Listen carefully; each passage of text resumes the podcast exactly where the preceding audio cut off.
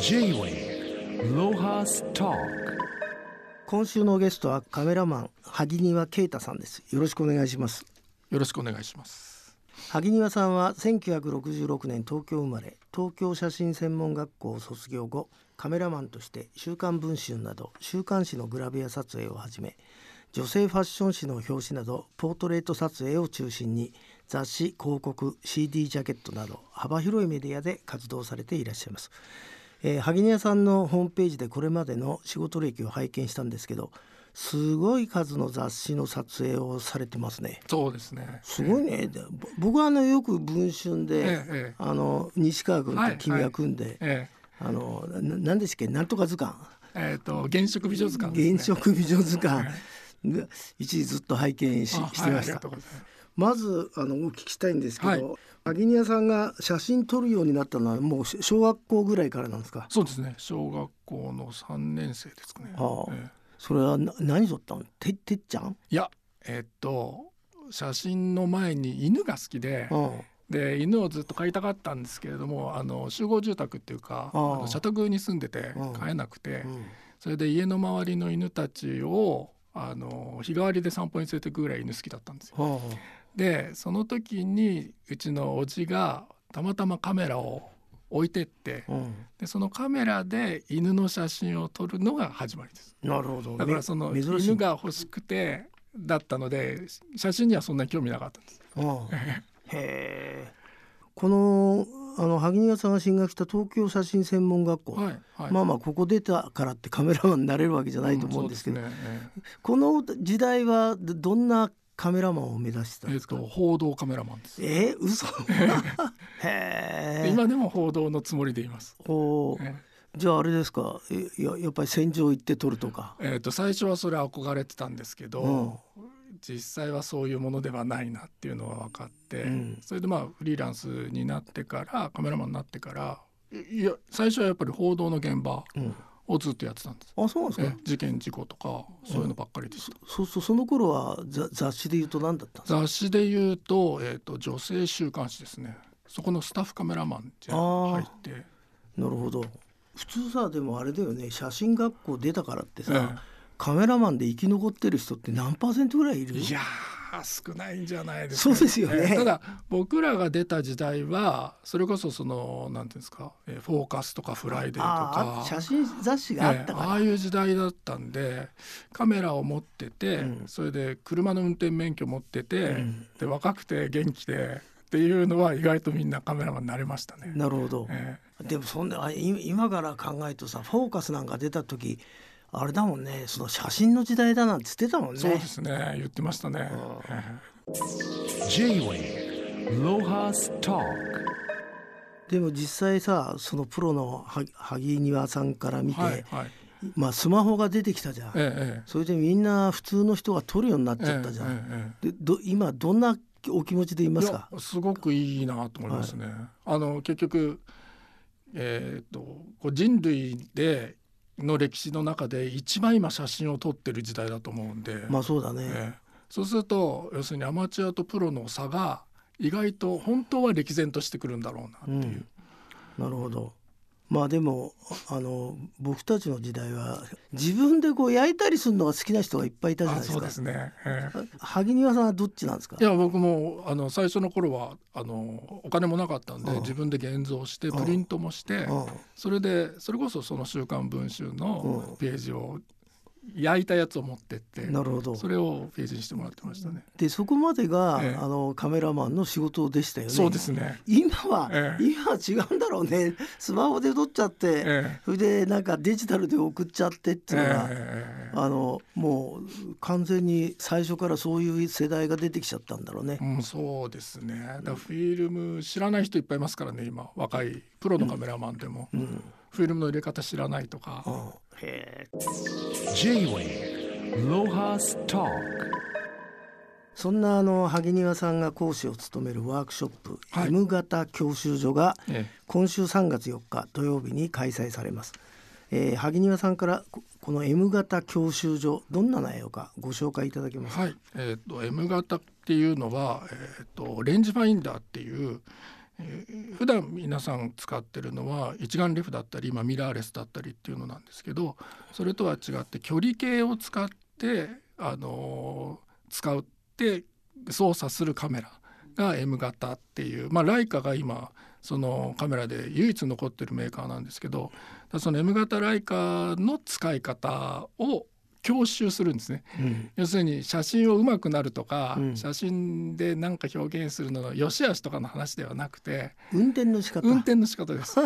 まずそれをやってからっていう、うん、でそれができたら、あとは皆さん好きに写真撮ってくださいなるほど。わかりやすいですね、ええ、これいつ頃からやってんですか？いやこれ初めてなんです。あそうなんですか、えー、すごく、えーと、いろんなとこからオファーがあったんですけど、うん、ちょっと人に教えるようなタイプの人間でもないし、うん、で、えーと、言い悪いっていうのを言えるような立場でもないんですけど、うん、やっぱりそのいろんなミラーレスだったり一眼レフだったりを使ってそれで写真が面白くなった人の中にやっぱりその M 型ライカに手を出して買ったはいいものの使い方がわからないうまくいかないっていう人が多いというのを聞いてで知り合いのカメラマンの松田さんというカメラマンからえー、っといや自分の生徒さんの中に M 型ライカを買ったんだけれどうまく使えないと。だからその辺の使い方を教習してもらわないかっていうところであだったらいいよと。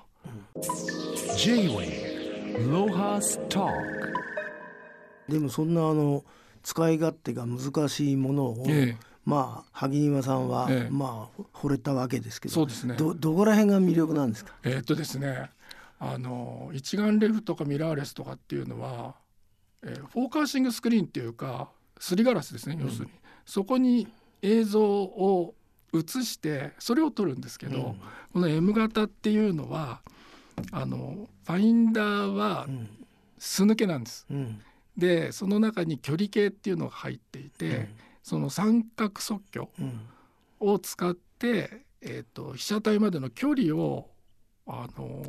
自分で合わせるの？自分で合わせるんですね、えー、だからそこの、えーと、使い方がまるっきり一眼レフとかとあとミラーレスのものとは違うんで。まああとあれだね。あの空間？メタじゃないけど、ええ、自分のメタの世界で、を操作するっていう喜びがなんかありありそうな気がしましたけど、よろしいでしょうか？そうです。あの要するにこう素抜けでものを見てそのものを見たものをカメラで記録するっていう。なるほど。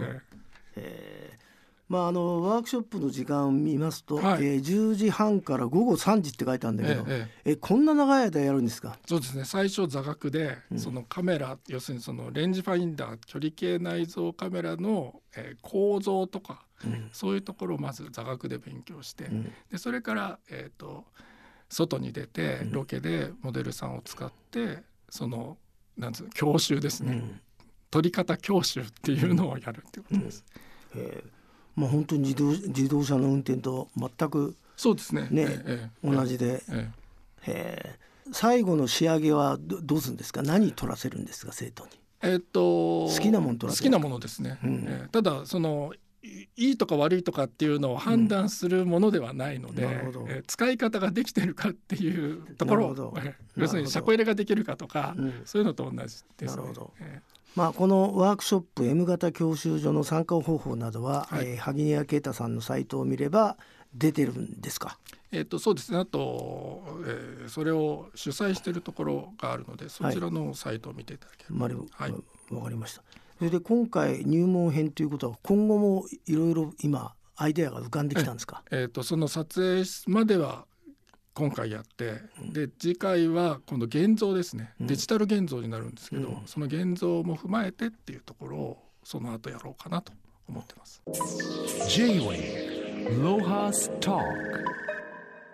それであとこのポリシーである写真家ではなく写真屋だって、ええ、これはどんなあの教示があるわけですか？あの、うん、えー、写真家ってなると,、えーとまあ、芸術家。作家さんっていうことは自分の中に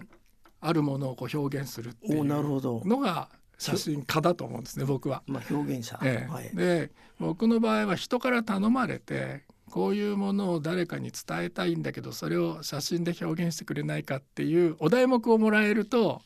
こう動く。動くっていう、うん、だそれはやっぱ写真家ではなくて写真屋だろうっていう、なるほど。まあ分かりやすいご説明だと思うんですけど、ええ、この萩庭さんの公式ウェブサイト上で、ええ、萩庭啓太 Your Eyes Only っていう写真と記事の連載、はい、これはいつから始められたんですか？えっ、ー、と2012年の2月なんでもう11年やってますね。あ、そうなんですか？ええ、はあ。でもあれですよねめ珍しいですよねカメラマンがああやってインタビューしちゃうって。えっとインタビューはえっとインタビュアーのライターさんがしっかりした人がついていてで、はい、僕は撮影だけ。あそうなんですか。じゃあ僕はちょっと勘違いしたんだ。これはあれですか？どのくらいのペースでおやりになって、えっと、基本的には毎週になってたんですけれどもこのやっぱりそのコロナのあれもあってここ2年ぐらいはもうちょっと期間が空いてのペースでやってますね。あの実際、え今まで、え雑誌とかね月刊誌、週刊誌、月刊誌で活躍なさってた萩庭さんにとっては、この公式なウェブサイトでの反応ってどう違います、えー、っとですねあのー、この僕のやってる「岩井ゾンリ」っていうのは僕がそのゲストに対して何かこんなのを撮りたいとかこんなことをやってほしいというのは一切ないんです。うん、で出る方が今自分が何を伝えたいかっていうのを事前にお話ししてでその伝えたいことに沿って写真を撮ったりあとそのインタビューで今その人が表現したいことっていうのをこう引き出す。引き出すっていうようなことなので、うん、その雑誌のあのこちら側から提案するっていうものとはちょっと違います、ね、違うので。うん、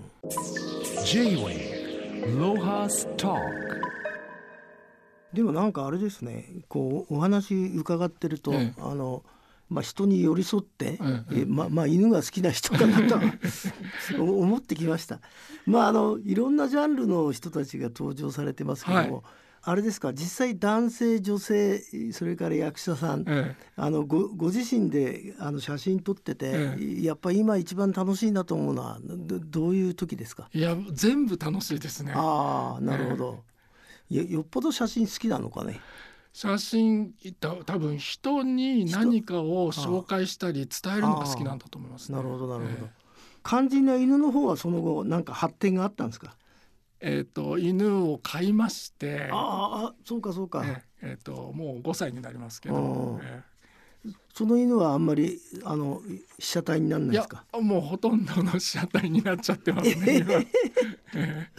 あそうですか。やっぱりで実際あれですがこの「Your Eyes Only」っていうのは1回のあのインタビューって、ええ、どのぐらい時間かけてやるもんなんですか？えっとですねそれもその登場する方によって違うんですけど、うん、えっと2時間とか3時間とかでできちゃう場合もあれば、うん、半年かけて撮影しているものもありますね。あそんなかけてる場合もあるんですか、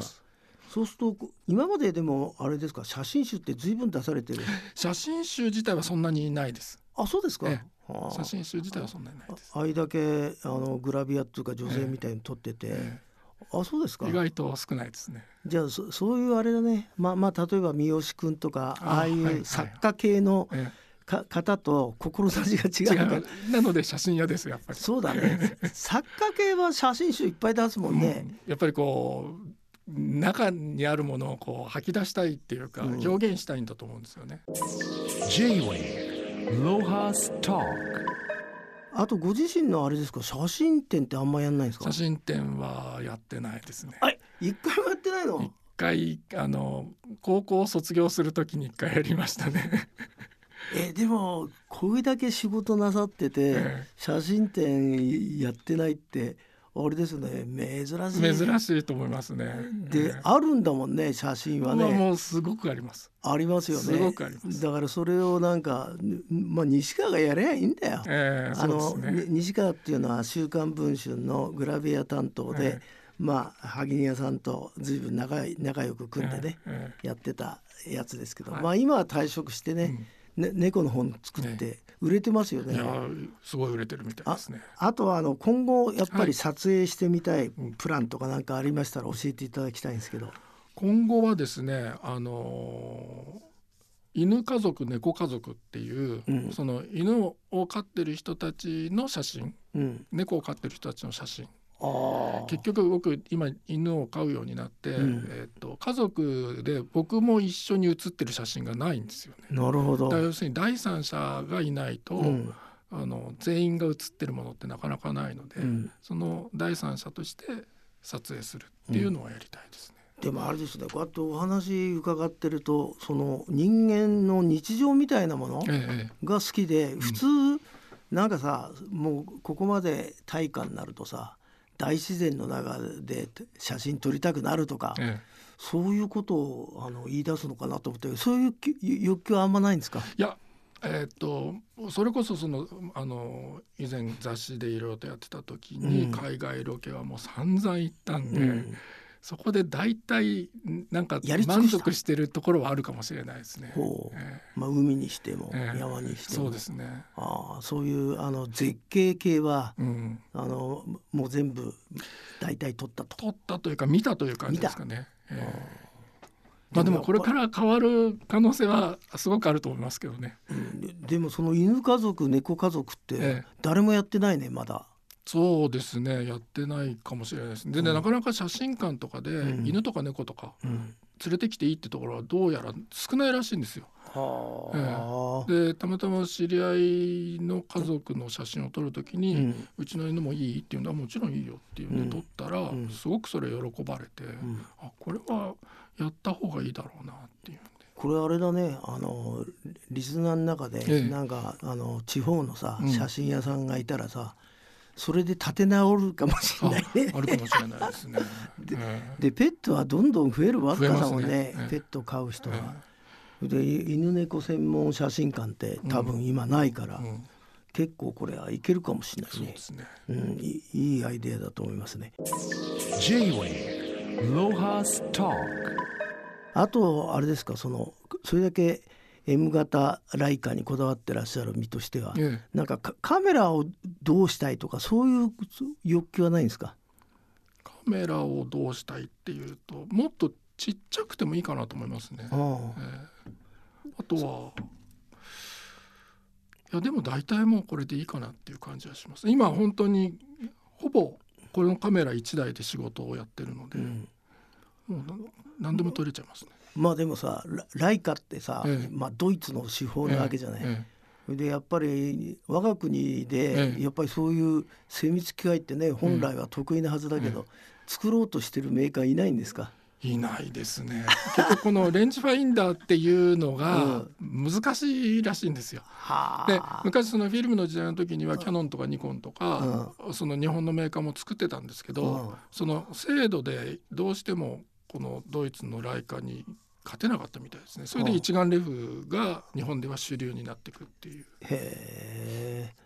じゃああの今後まだまだ撮影したい人もいると思うんですけど、はいはい、あのさっきの犬家族猫家族、はい、あの楽しみにしてますんで、ありがとうございます。今日はどうもありがとうございました、ありがとうございます。J-Way ロハスター